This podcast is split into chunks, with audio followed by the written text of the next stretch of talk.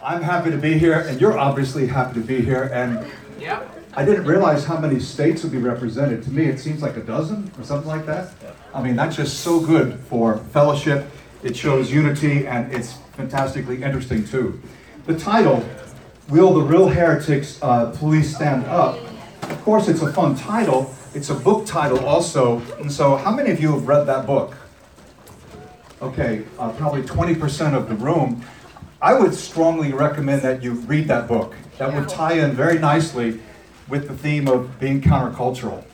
In fact, when the author wrote it, he was hoping that the Bible centered churches, the evangelicals, would embrace it, would say, You're right, we need to repent uh, individually and corporately. But they didn't. The, most of the Bible churches, the conservative churches in the world, rejected him. They said it was too radical. Anyway, I know that author, he's a good guy. He's actually um, a friend of mine. Now, we have in the, the teaching program, we have a series in AIM that's called Christ and Culture. There are classes on how Jesus engaged culture, God and mammon, that is, materialism and greed, poverty, slavery, the abuse of women, social gospel, medical ethics, Jesus and empire, the role and rights of women, sexual ethics, Jesus and the LGBT movement, Jesus meets Muhammad, Jesus meets Buddha, Jesus and popular entertainment. Lots of speakers, not just Guy Hammond, but uh, Joey Harris, Tom Jones, myself, and I was going to give away some of these today. I ordered, I bought, uh, I bought ten, and I was going to know uh, if anyone was born on the 14th of any month. If, who's born on the 14th? Come on up and you can take one.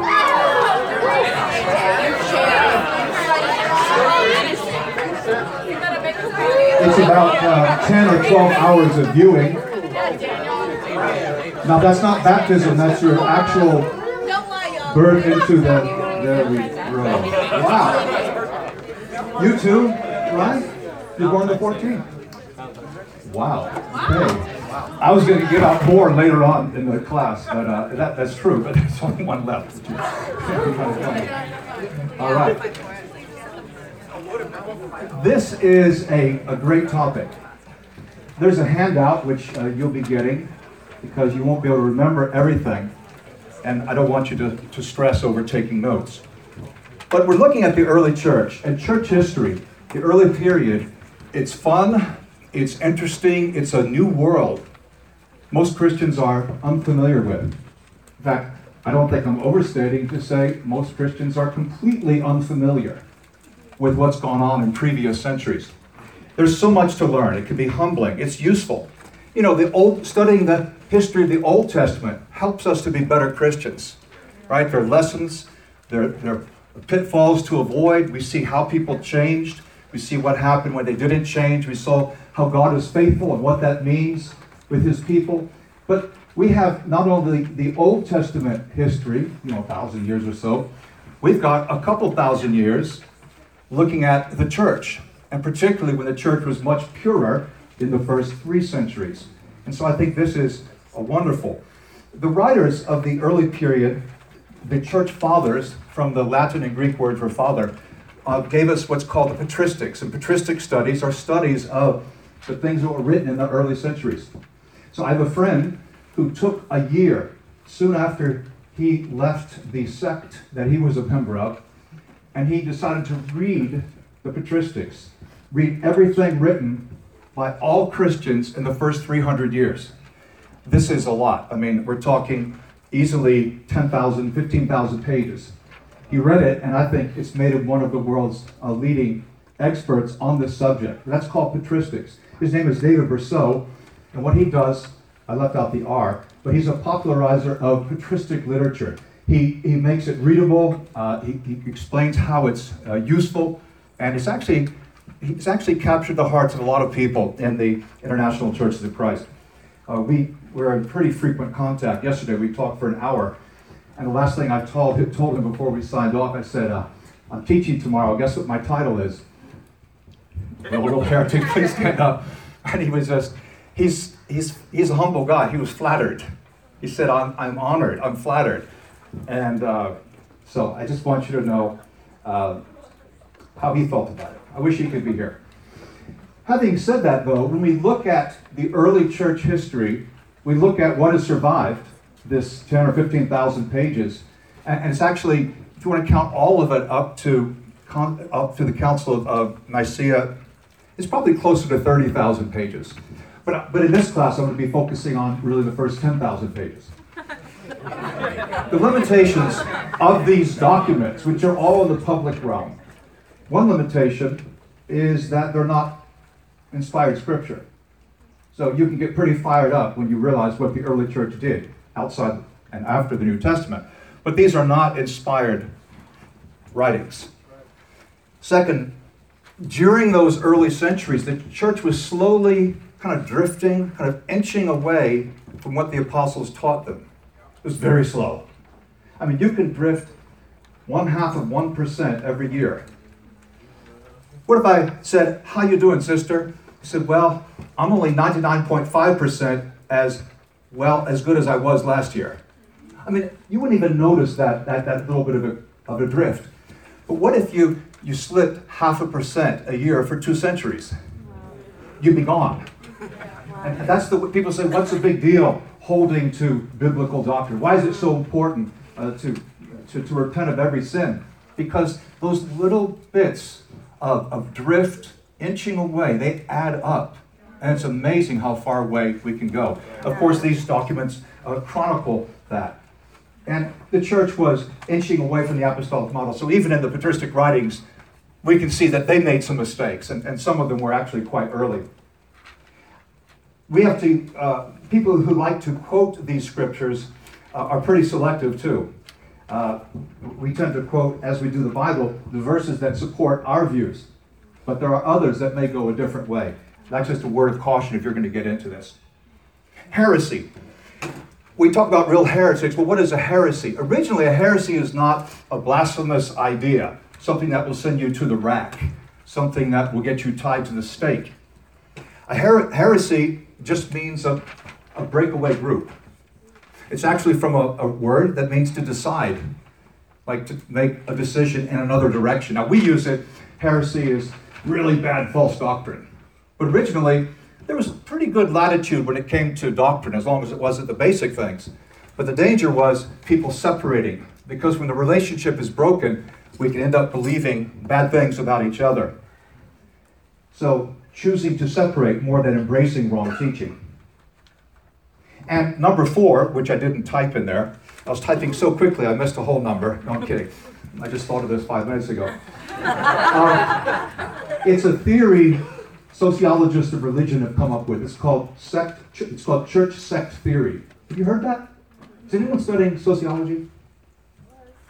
So you've heard it and you've heard it, but no one else. Maybe you've heard it too.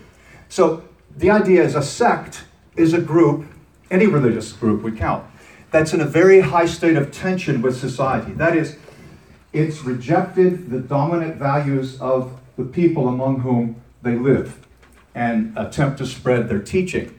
So, uh, uh, someone's in a sect, they're constantly going against the current. It's hard.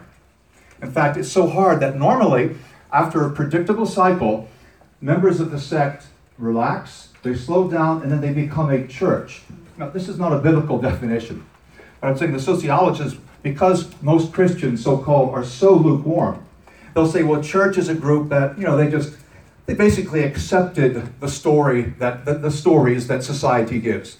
They're not really countercultural at all. The sect is countercultural. Well, if that's what it is, then, then I want to be a sect member, not a church member. Okay, enough of introduction. The other thing I need, if I'm going to continue, is a bottle of water. Okay. There are so many different areas of, of difference that uh, I, I thought of 10 or 12. I'm only going to do four. Before we do that, though, does anyone have a birthday today?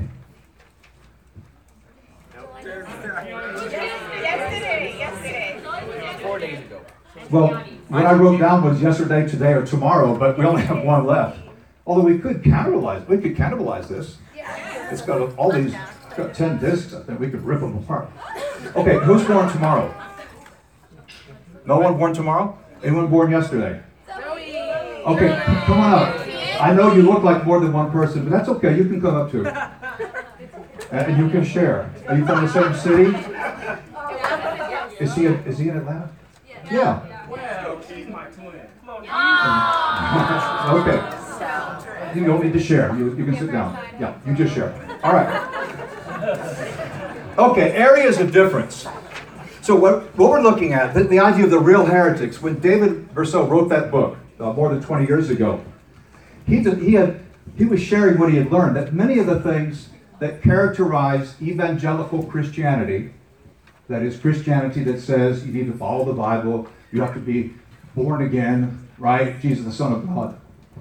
In Georgia, that would be most Baptists, okay? Pentecostals for sure.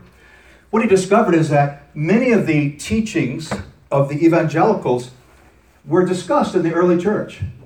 And they were discussed as heresies, as dangerous teachings that must be rejected.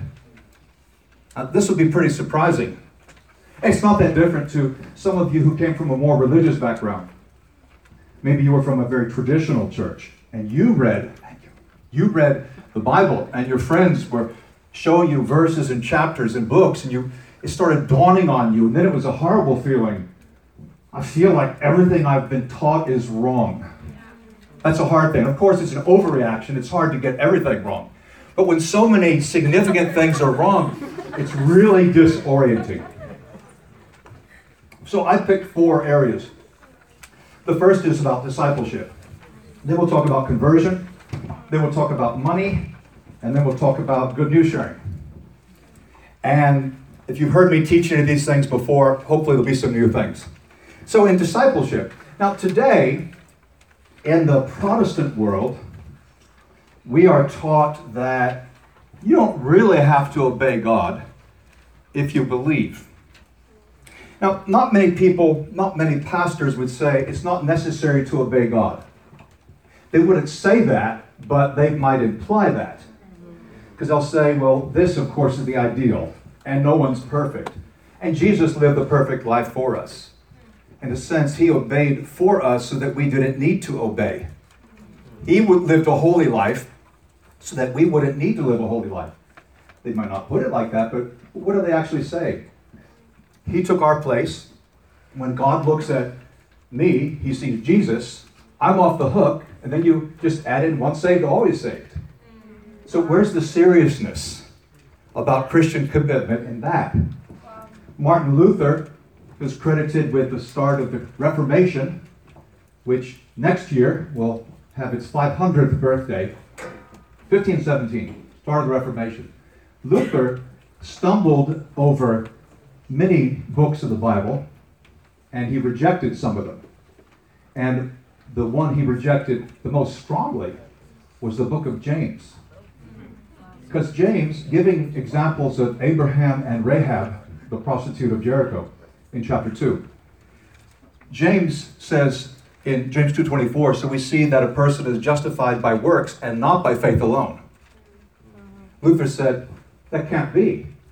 We're not justified by works. It is faith alone. And when he translated Romans into German, he added the word alone, where the Greek just says faith. He tweaked it. And he got rid of James. Well, this is really unnecessary because faith and works are not opposed to each other any more than grace and works are opposed. They're two sides of a coin. And I'll just say the Protestants have got themselves so worked up about performance and guilt and grace that they're using language and believing things that would have been alien to the early church. I mean, really alien. The Bible links love and obedience. It's one of the huge themes of Deuteronomy. In the notes, I just said chapter 7.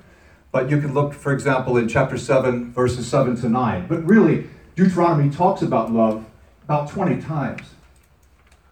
The book of John also does not leave the Protestants with much to stand on in terms of believing in faith alone. Uh, look at John 14, 15, or just listen to my voice if you prefer. Uh, new, this is the Revised Standard Version. Jesus says, If you love me, you will keep my commandments, and I will ask the Father, and he'll give you another helper to be with you forever. If you love me, what? Keep my commandments. They go down a little bit further. He says this several times. Uh, 21. Whoever has my commandments and keeps them, he it is who loves me. He loves me will be loved by my Father. I will love him and manifest myself to him. Judas didn't quite get it. And in verse 23, if anyone loves me, he will keep my word. My Father will love him, will come to him and make our home with him. Oh, whoever does not love me does not keep my words. So, this idea that you could love Jesus but, but live in disobedience to his commands is deeply unbiblical. And I know I'm stating it pretty strongly, uh, but this is an area of confusion in all of the so called Christian world. I, even in our fellowship, we get confused because we, we have cycles. We react, we overreact. The pendulum goes this way and that way. No one is immune from these kinds of struggles. We're no better than other groups in that term, in that sense. So, in terms of discipleship, what the modern evangelicals are saying, that really you just need to understand something and believe it, that's all that's important, uh, is heresy. And there was a group in the time of the early church who taught this. They said, yeah, basically just understand and believe and you're fine. And that was the Gnostics. It was the primary heresy against which the Christians fought in the second century. Gnostics also said that when you died, you went straight to heaven. That's another idea that was totally rejected by the early church. They said, no, you don't. You wait. You wait until Jesus returns. Now, I've tried to make this simpler. Can you see? We're in 1A, no, we're in 1C.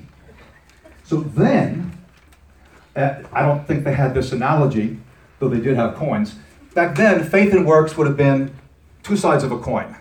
It's not faith or works, it's both. You can't, you can't have one side of a coin and not have the other. I mean, not, really. You can only see one at a time. But you know, you can't, you can't buy a, a cup of coffee, well, even if you could buy it for a Sacagawea a dollar, you couldn't buy it. You said, I'm just giving you the front of the coin, the obverse. No, you can't have the other side. No, no, that, I'm going to keep it. You can't separate it. They go straight together. That was then. Now, though, faith and works are viewed as somehow opposed to each other. And you will hit this the more religious people you reach out to. Of course, the beauty is you don't have to be a genius. You just start reading the Bible, and it's quite clear. Are you with me so far? Yeah. So, in terms of just the basic commitment, I think the early brothers and sisters would be shocked at the lack of engagement, the degree of rationalization in the so called modern church. Number two, conversion. I think we all know that, that the, the doctrine of baptism was corrupted eventually in many churches. In the late second century, some parents, I think, I wouldn't call it necessarily superstition, maybe they just weren't trained enough. But when their babies were dying, this was always an emergency situation. Their babies were dying, some of these parents baptized them. That is, put them underwater. The thought was they're not going to have a chance to have faith and repent um, because they're going to be dying in five minutes or you know tonight sometime. And so we just we, we want them to be with us. I think the motive was good. The motive was good, but it wasn't necessary to do that. It was a very unusual thing to do, to baptize a baby. And between you and me and the Bible, it's not biblical. But by the fifth century, this was becoming quite common. Quite common for different reasons. And one is that the theologian Augustine pushed infant baptism, justified it with his doctrine of original sin. It was also popular because more and more the government assessed the taxes on your household by the number of people in the household. And that was tied to church membership. So he wanted everyone to be baptized so they could collect more tax. Interesting stuff. I've given you a little quotation here from an apologist whose name is Aristides, and you can see the date. And he's saying what he thinks happens when a baby does die. And he did not believe in infant baptism, okay? If a righteous person of their number passes away from the world, they rejoice, give thanks to God. Now, here's the part I want to focus on. When a child is born to any of them, they praise God. Uh, And again, if it chanced to die in his infancy, they praise God mightily, as for one who has passed through the world without sins. I mean, those newborns are as clean as a, Gonna say baby's bottom. that doesn't necessarily work. That depends. That's variable, isn't it? you have really younger sisters and brothers, you know what I'm talking about. Okay. Babies are pure, they're clean. That was the view. And as far as I know, and I can ask Mr. Bercot, but I'm pretty sure I've read a lot of these documents too. People didn't teach original sin. They didn't teach that you're born already guilty. You're already born with two, no, three strikes against you. That babies who die will be damned to hell. That's what Augustine taught. They will go to hell. So, what Augustine did, because infant baptism, people, the, the, the populace, the mobs really wanted this, they really wanted infant baptism. He crafts the doctrine of original sin as a justification for infant baptism, and then both became normative within, within the Catholic Church. And the uh, Eastern Orthodox Church, the, the other side of the empire, had a different take on it, but eventually even they baptized babies, except unlike Catholics and Protestants, they always put the baby under the water, especially the Greeks, because in Greek, that's what baptism is it's going underwater. Say, well, should we baptize by sprinkling? Put someone underwater by sprinkling? You can do it, but it takes a lot of time. Depends how many, what time you need to be out of the building. Okay. So, conversion. And so then, faith and repentance precede baptism. And baptism is something that changes your relationship to God, it saves you. That, that, that's what was taught in the early church, without exception. Now, the traditional churches, and I'm referring, this would be to the ones with the fancy liturgy and the incense and the stained glass and the priestly robes and all that stuff, the kind of group I grew up in. They would still say baptism saves you. And they do say that, it's in the creeds. But they, they let people without faith be baptized. And fact is, most of them don't really baptize them anyway, they just get them wet. Today, only a handful of evangelical churches, you know, churches that say they believe in the Bible, um, are following the early teaching. Most notably, the Christian churches and the churches of Christ. And there's some other groups, and there are always breakaway groups from different groups who get it right.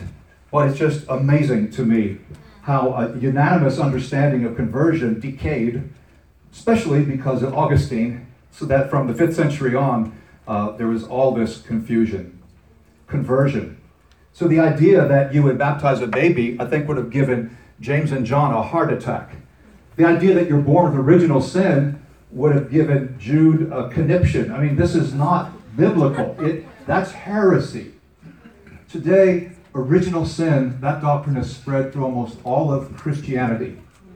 Original sin. And maybe we have original guilt, or maybe we're born broken, or maybe we're born into a world that's riddled with sin, but we're not born lost. We're not born already damned. Augustine was wrong. Are you guys doing okay? Yeah. Okay, number three. Now you can see why I decided not to do 10, trying to be realistic, and also I wanted to have time for some questions if possible. Let's talk about money, uh, generosity, lifestyle, wealth, possessions.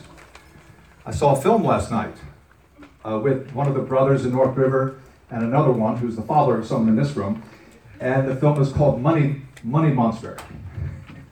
It's pretty good. It's pretty funny, but it was pretty sobering too just the ugliness that happens when we, we put money as the most important thing, how it warps our character, makes us deceitful, uh, gets our priorities all twisted. What was the early church like?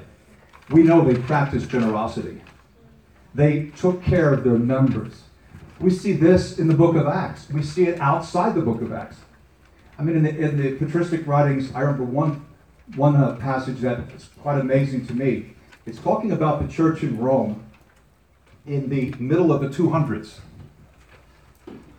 And the church in Rome had about 1,500 widows on the list for regular help, just like in Acts chapter 6. They had a number of outsiders they helped, but especially insiders. Now, this, this may surprise you a little bit. I'm going to say something else that was surprising. Now I'm going to return to that thought.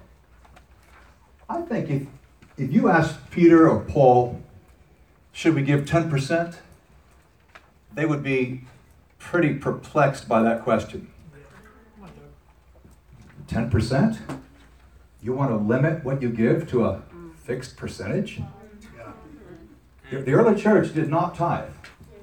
Oh no, there was no tithe. Now, later on, if you fast forward to 600 AD, 700 AD, yeah, then they tithed because then the doctrine of tithing had been brought in, and tithing was a tax. You didn't pay uh, 10%, you could go to jail. We don't, uh, we don't follow that. Well, I can't speak for all of you, the people from the Midwest. Are you more hardline than we are here? If people don't give 10%, you don't put them in jail, do you? How about Gainesville? Okay. so the idea that, that you know that there's a percentage you have to give is that's not right. The Old Testament had various expectations and rules which applied to some of the people, but not most of the most of the people didn't have money or animals to give 10% of. So what did they do in the early church? They were generous. They took care of each other. They weren't communist or socialist. They gave away a lot of their wealth. In fact, I think, I may be wrong, I might, I might be wrong on this, but the, the, the strong impression I have from reading these ancient sources is that the primary way in which they used their wealth was to help those who were challenged by poverty. I'm not talking about people who can't afford the 40 or 50 dollars a month for their TV subscription. We're not talking about it. We're talking about people who are truly poor, uh, who, who could die, who need the food. They took care of those people. I think that was the top priority. Yes, occasionally they took up money for other reasons. Yes, they supported the preachers and the missionaries. They wanted to make sure they had a roof over their head and they had a meal. There's no use in, in letting the preachers run, get run down. Uh, we need to keep them in peak condition. But by far, the primary use of funds and wealth was to help the church. Now, I'll be unpopular among well, some of you when I talk about Matthew 25. Matthew 25 is incredible chapter. It's got three parables the foolish virgins, and it's got the parable of the talents, it's got the parable of the sheep and the goats. And what does Jesus say to the goats? He says something very similar to the sheep. But, I mean, to the sheep, he says, whatever you did for the least of these brothers of mine, you did for me. Of course, the goats was the opposite. They were quite surprised. The early church tended to interpret Matthew 25 as referring not to the poor, the poor in the world, but to the poor within the church. I mean, earlier in Matthew, like if you read Matthew 12 uh, and 13, you meet Jesus' brothers. And Jesus makes a point that his brothers are those who hear the word of God and obey it. And so it's really, there's nothing wrong with having a prison ministry for evangelism. There's certainly nothing wrong for reaching out uh, in the neighborhood. These are good things. I'm just telling you from an historical perspective. From an historical perspective, the focus was on poor Christians. I said, yeah, but didn't that attract a lot of people? Might have affected their motives. They come to church because they'd be taken care of, because people love them so much. Exactly, you got it. And so there were a lot of people who are pretty low on the socioeconomic scale in the early church because they were taken care of. Now, this is something that requires a lot of thinking. You don't just start a pro- half baked program without talking it through as a, a group of elders, or you want to be able to think about this. But I just, I'm planting that seed perhaps if it's a thought. I, I'm not saying, you know, if someone is begging, you have to see his baptism certificate. If it's Church of Christ, you give it money. If it's Methodist, no money. No, not saying that. Not saying that at all uh, act as your heart prompts you, but but be sensitive to the scriptures. So back then, wealth, I mean, generosity was commanded, it was commended. Wealth was viewed as problematic. And Jesus said more than once, it could be difficult to be saved if you have money. It could make it quite difficult. And, and wealth was even viewed as dangerous. The more wealth you have, the more unhealthy influence you can have on others, and the more you may be tempted to use your wealth, that power, to basically get certain privileges or exemptions. Think about this. Pretty intense stuff. Well, what about today? Today, most evangelical churches and pretty much all uh, charismatic churches, you know, those who believe in babbling and so called prophecy, they believe in some really good things too, but that doesn't make them charismatic. The charismatic makes it's these things that they're obsessed with. I mean, it's it's so if it's not 99%, it's very close to 99% of them believe in the health and wealth gospel. Wow. Health and wealth are blessings from God. Well, of course they are. But God doesn't just give us health and wealth, He gives us poverty. That too could be a gift. And so can sickness. But the idea that you can tell someone's doing well spiritually by seeing whether she's healthy or not, or saying, well, that poor guy's got cancer, someone sinned, uh, that's, a, that's a terrible doctrine. But that is the favorite position. If you've ever listened to guys on the radio, actually in Georgia, there's so many religious stations. Uh, there's actually quite a variety. But the people who make it big time, who tend to build very large groups, and there are exceptions, there are exceptions. But these are people who are so successful, so wealthy, and they teach that others, if they support my ministry, you know, God, then He'll support you. You, you give to this ministry, and then you will get the promotion at work. So you can give even more. You'll get the girl, you'll get the job, you'll you'll find it whatever it is you're looking for. It's also called prosperity theology.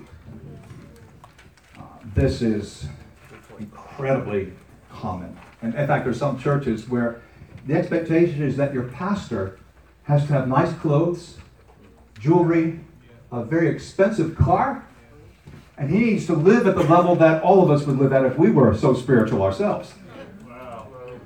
And some of you know what I'm talking about. Uh, it, this didn't actually hit me until I'd been a Christian 20 years. Now, I'd gone back to seminary for the third time, and a lot of my fellow classmates from different denominations, well, we just we had a, special event, and that's that's when I saw what they were driving and how they were dressing normally. It was an eye opener. Well, why would this be heresy in the early church? Health and wealth, when Jesus said, if you're going to follow me, you, you, you're going to have to hate your father and mother.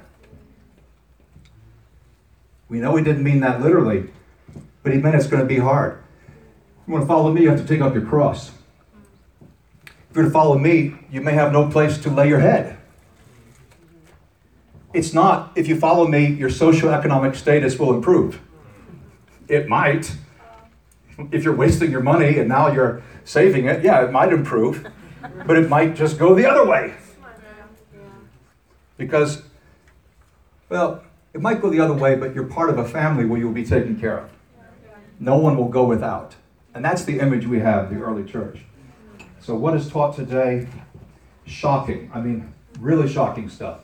The so called health and wealth gospel. I want to give you one more area, which is, a, is actually a very new thought for me. And I don't really don't know what to call it. This is the first time I've taught it today.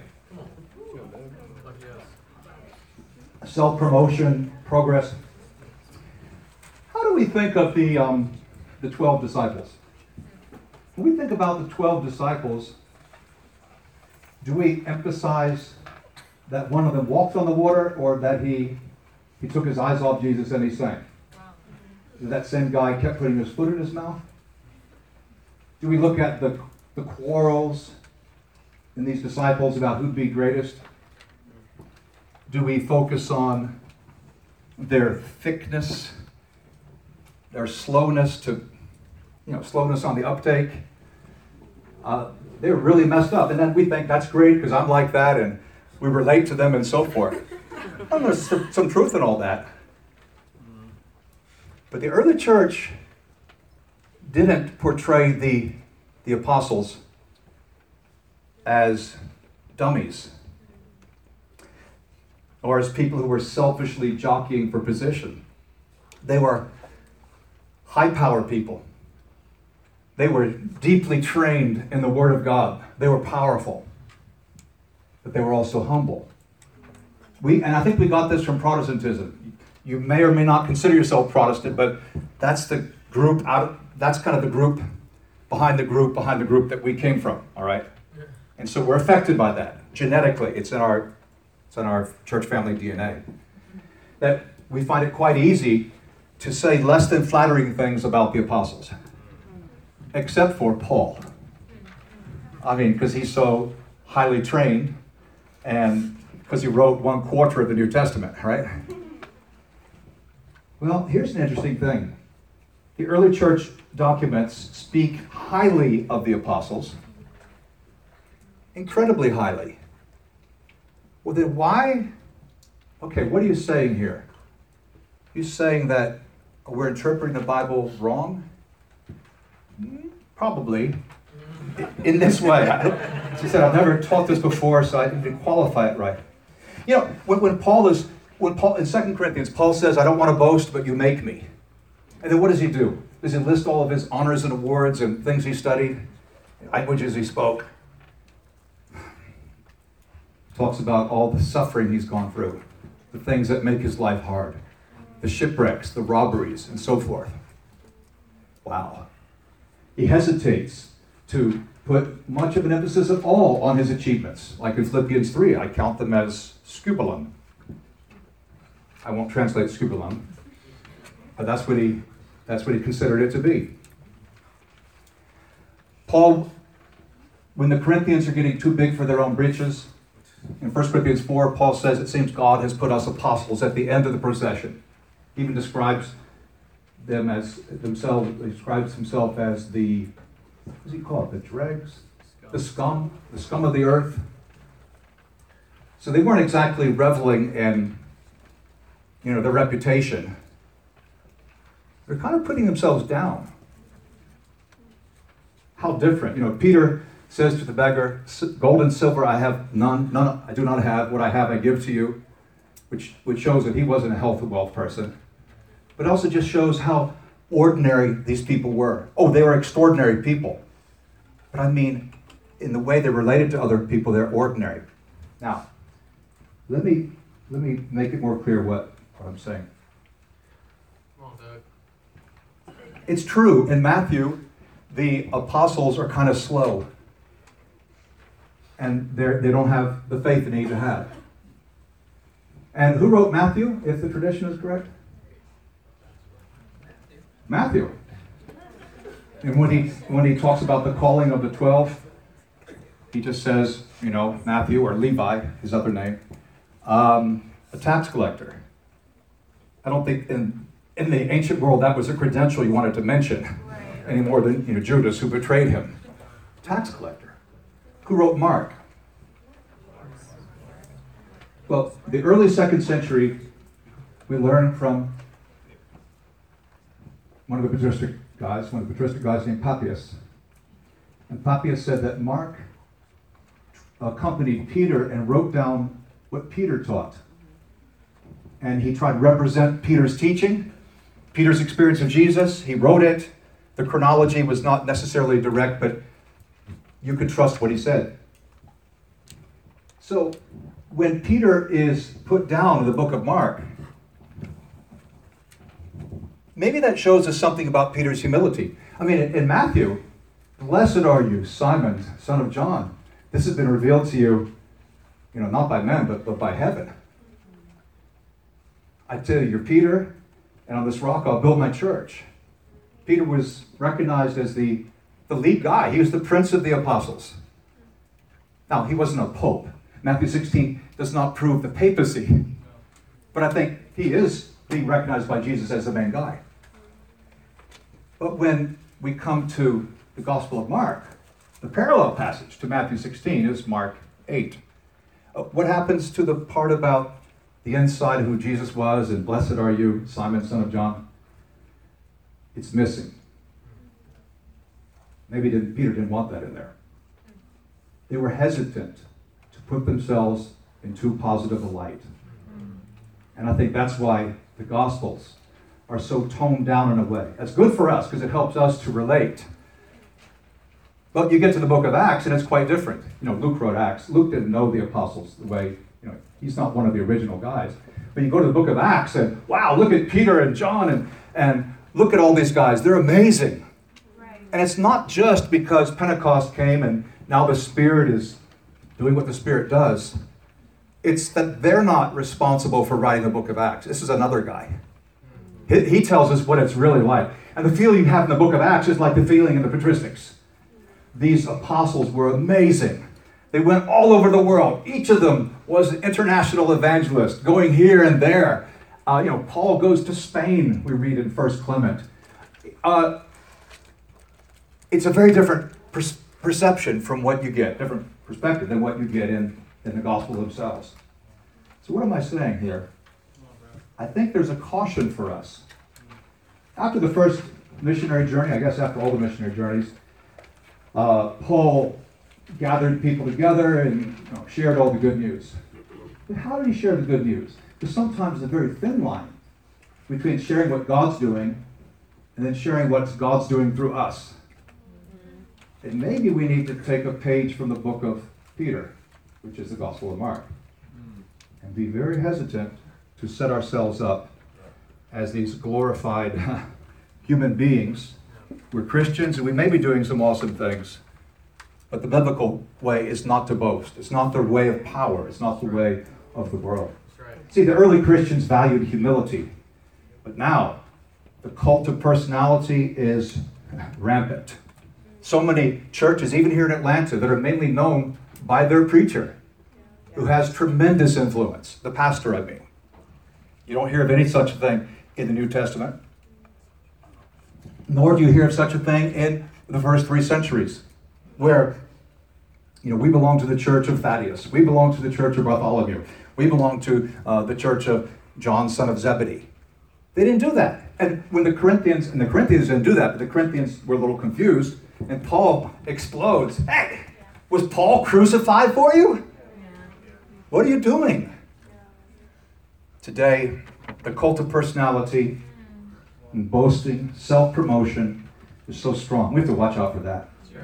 Are there other things we could talk about? Sure. The Sabbath, end times, the place of Israel, treatment of enemies, modesty, holy living, uh, how they loved each other. There's many more areas in which knowledge of patristics uh, reveals that modern Christianity is often unchristian. I mean, the Sabbath was not an issue. I mean, they actually they say it's not an issue. They didn't have Sabbath. They weren't Sabbath keepers. They appreciated the principle, but they refused to form groups based on the interpretation of Sabbath. The end times, see, they knew that Jesus might come back at any time, but they also understood the already but not yet. The fact that, yes, in a sense, the prince of the world has been judged. We have seen the end. The Lamb has been victorious. That's the kind of the already, but there's also a not yet. It's not fully taken place yet. The, the, the new age of the heavenly kingdom has come here. We're enjoying it already. We're in the kingdom, but the kingdom continues to come, and the kingdom will ultimately be fulfilled in a, in a celestial state. So it's partly here, it's partly not here. So they weren't these, these Adventist type groups who are making, always making predictions on when the world would end. I mean, there were groups who tried that in the early church, but they were, um, they were put in their place. The way they treated enemies, we could talk about.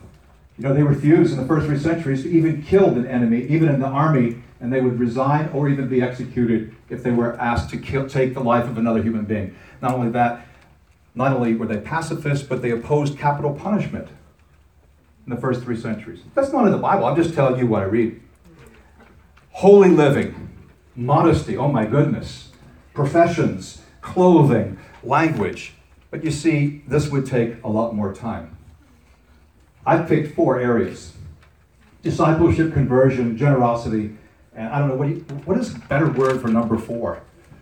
Is it humility or pride? Help me out with that later on. See, see me in the fellowship because I would like to, to know what to call that thing. But when we look at the church then and we look at churches now, I think the leaders of churches now would have been rejected. The doctrines of churches now, many of them were roundly disowned by the early church. Early Christians valued humility.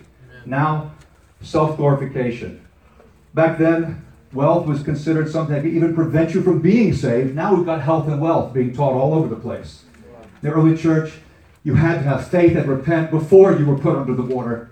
And now it's like a shopper's paradise. You can get any version you want. It's all messed up. Back then, faith and works were two sides of a coin. If you were asking questions about obedience, what were you? Some kind of weasel trying to get out of discipleship? You've got to be obedient if you want to be saved. And that would not have thrown people. Jesus himself said equally strong things. But now, huh, that's considered to be false doctrine. That's works salvation. You know, people say God's love is unconditional. You can live any way you want. Well, I'm not sure that that's biblical language. If you read Deuteronomy and John 14, God's love does come with certain strings attached. And don't, don't say you love him if you're not obeying him. They are deeply, organically connected. And so many of the heresies of the early church are perfectly acceptable in most modern evangelical churches. And also, we have much to learn from history. It's not just mental laziness, it's also arrogance if we're going to ignore the past. Amen. We have time for just a few questions. And um, uh, Kendall, what time? do- Uh, ten minutes. 10? Ten minutes. Okay, that's good. So that'll be five to seven questions. I saw your hand first. Um, yeah, so I was actually talking with a friend that I work with um, this week, and she was saying how she had actually come to like, uh, not to narrow out campus ministry, but she had come to Kennesaw's like Alpha Omega and North River a few times. You talked to a friend who came to Alpha and Omega a few times. Basically. Okay. So she said that she like claims to be Christian. She actually like lives her life pretty radically and follows a lot of the things of the Bible that a lot of people just choose not to follow. But her one thing that she was kind of caught up on and one thing that she like didn't agree with was baptism. And so I was just wondering because I know that's how my family is. That's how my old church is. I was just wondering what your kind of opinion or viewpoint was on like why baptism is like a thing that trips so many people up. Baptism trips up people because the Protestants said when they divorced faith and works, then anything you had to do became a work. Even though baptism isn't a work, because technically you're passive, something done to you, it's not something you do. But even that got lumped in there, along with church attendance and giving money, and, and, and that explains a lot of things. She's been affected by the history of things. My advice to you would be to focus on the doctrine of repentance. It's not, if she's amazingly pure hearted, she wouldn't have got hung up on baptism. I don't think so. She's hanging on a little bit too much to her family. She's got to be willing to take steps, even if she's rejected by her friends and family. But if the repentance is not taken care of first, baptism is just a technicality, and I don't think it's a productive conversation. I'll really focus on repentance. Or even talk about, hey, you know, Luther rejected the book of James. Why would he do that? I mean, that could lead into a pretty good discussion. He rejected Hebrews because Hebrews has once saved, always saved. That could lead to a pretty good discussion. But I wouldn't get into the baptism thing. She's in God's hands. He's the judge, not you. You don't have to say, you're going to hell. But, you know, we do need to preach what the Bible says. Second. Um, so I know in the early church, a lot of the culture, you know, was, hey, Jesus is going to come back to the point Thessalonians where people were quitting their jobs and being lazy about it. Um, but how do you think, uh, from a biblical perspective or an early church perspective, they would look at our modern mentality towards work in America? Yeah, so now, so firstly, it's true that Thessalonians, some of the Thessalonians were thinking that, well, Jesus is coming back soon, let's just kind of drop out, opt out, and and just prepare for that. Uh, and Paul corrects them. I mean, so they they had the, the already, but they didn't have the not yet. It's not yet. He's already here. We're victorious. It's going to happen. You you will be you will meet him in the clouds, but you need to live a productive life. I just wanted to make that clear for everyone else. Now, your question was, how would they deal with that confusion? How would they deal with, uh, in America, we can emphasize Oh, yeah. work, promotions, getting. the Yeah, good they would say that that's a bit short-sighted. I, I don't think they would say, don't work hard and be promoted, but make sure you're investing yourself in the kingdom of God, not in the kingdom of, of men. Because most Americans don't think about it at all. Uh, I mean, there, there, okay, there are these strange groups who are always predicting the end of the world, but you know they're kind of laughed at. They show up as newspaper articles. You know, one more failed uh, prediction, but yeah, and those people were hanging on to the to the the. al- They were thinking well, they, they were doing kind of the opposite thing. But right now, we don't even think about the coming of the Lord. But how does 1 Corinthians end? Come, O Lord. Come, O Lord. You know, Maranatha. Okay, let's go to the right side. Right there. So earlier you said that faith and works, you know, go hand in hand. Completely agree. But how would you explain that to someone who doesn't understand how go? If someone doesn't understand how faith and works go together, use some illustrations. And when James, the brother of Jesus, wrote his James, he gave two illustrations. And so what I would do is I would look at James 2, 14 to 26, and, or 11 to 26, say 14 to 26. Look at those two illustrations, make sure you understand them, and then, then you can share that. Because, you know, faith without deeds is like the body without the spirit. It's dead. You can't say, well, God loves me unconditionally, I don't have to obey. No, faith without deeds is dead. And, and he gives two great illustrations. One is of a man, one's of a woman. And that, that should, well, maybe not anymore. I'd say that, that would cover the genders, but maybe not anymore. Okay, that's good. You're next. Grew up under a military family, and um, no, no one else in my family is a disciple, and we're basically trying to sit down. And I was to them, basically, kind of piggyback off of what she was talking about with baptism, and it's hard to convince them of um, talking about original sin and whatnot because uh, they pretty much they grew up in and they they're immigrants and they grew up in an atheist country under communism, and it's kind of hard to convince them that there's no such thing as original sin that we do come out pure and What, what, what, com, what communist country was that? Soviet Union, On which uh, republic? Russia. Okay. Yeah, and uh, they basically just um, what they they served in the military. To, they served active duty. My dad was 30 years active duty. Mom was 25, and they were just basically. It's hard.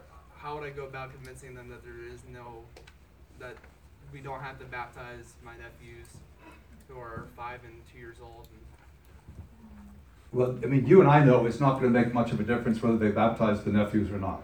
yeah, Because we don't really think anything is happening. yeah, For them, it- it's probably not, nothing's happening either. It's more of a dedication ceremony, which in and of, in and of itself may, may be neutral. But I would say to you and to everyone, if we're not ready to be serious about the message of the cross and repentance, then bapti- the discussion of baptism is, is premature. Their problem is not that they're not baptized. The problem is that they've not understood who Jesus is. That's where we have to focus. In the early church, yes, doctrine was important, but for us, doctrine is just technical. It's like a checklist. Teach this, don't teach that. The early church, even Jesus doesn't emphasize doctrine very much. Not like that. He emphasizes lifestyle. And healthy doctrines are, are those that help you to be healthy spiritually. Unhealthy doctrines like health and wealth, and affect these other things I've mentioned, make you sick spiritually. I, I would, that's, that's what I would say. I hope that's helpful. Way over in the far right. So, um, so I grew up. Amen. Primarily.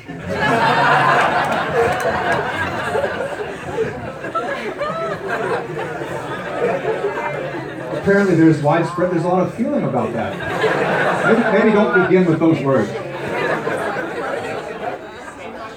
Right now, the prosperity gospel is very much something that's talked about. You know, a lot of the key speakers like T.D. Jakes. T.D. Jakes, yeah. So I have never studied the Bible with someone right now that really believes that, but I know so many people that do.